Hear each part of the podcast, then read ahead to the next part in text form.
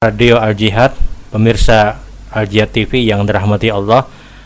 Kembali pada kesempatan hari ini insya Allah kita akan menjawab pertanyaan yang sudah dihadirkan. Assalamualaikum warahmatullahi wabarakatuh. Waalaikumsalam warahmatullahi wabarakatuh. Ustadz, apakah ada perbedaan untuk melaksanakan sholat jenazah bagi laki-laki dan perempuan? Mohon penjelasannya.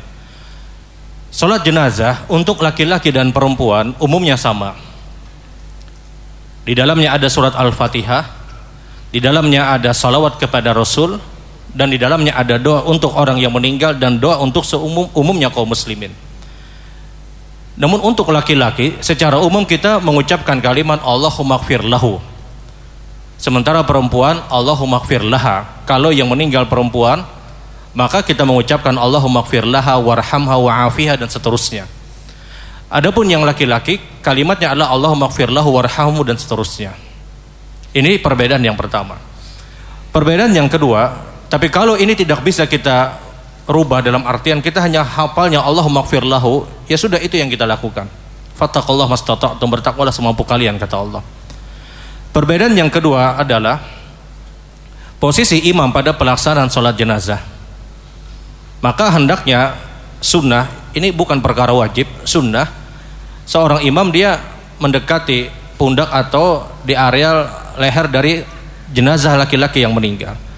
Sementara perempuan imamnya dia berada di tengah. Namun ini hukumnya sunnah, bukan sesuatu yang wajib. Kalau seandainya sudah dia berdiri di tempat dia takbir Allah Akbar, ya makmum tidak perlu untuk mengucapkan kalimat subhanallah. Tidak perlu untuk mengucapkan kalimat subhanallah. Ya tidak perlu ditegur karena ini sunnah. Sunnah dari sunnah-sunnah Nabi Shallallahu Alaihi Wasallam. Dua hal ini yang disebutkan oleh para ulama. Dua hal ini yang disebutkan oleh para ulama. Jadi perbedaannya adalah ya mayoritas hanya di dua keadaan ini. Adapun kalau misalnya jenazahnya perempuan, kepalanya di sebelah ini, kemudian laki-laki di sebelah ini, ini khilaf. Ini khilaf. Namun kenapa banyak orang menempatkan hanya di satu posisi saja?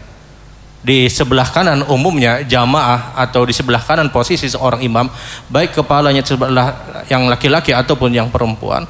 Karena keumuman pernyataan hadis Nabi Shallallahu Alaihi Wasallam wabda'u bil yama wabda'u bil aimanikum mulailah dari yang kanan kata Nabi Shallallahu Alaihi Wasallam. Ini yang diambil.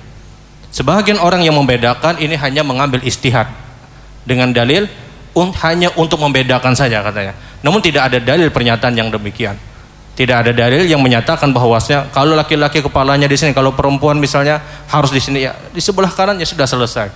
Sebagaimana keumuman hadis-hadis Rasul sallallahu alaihi wasallam.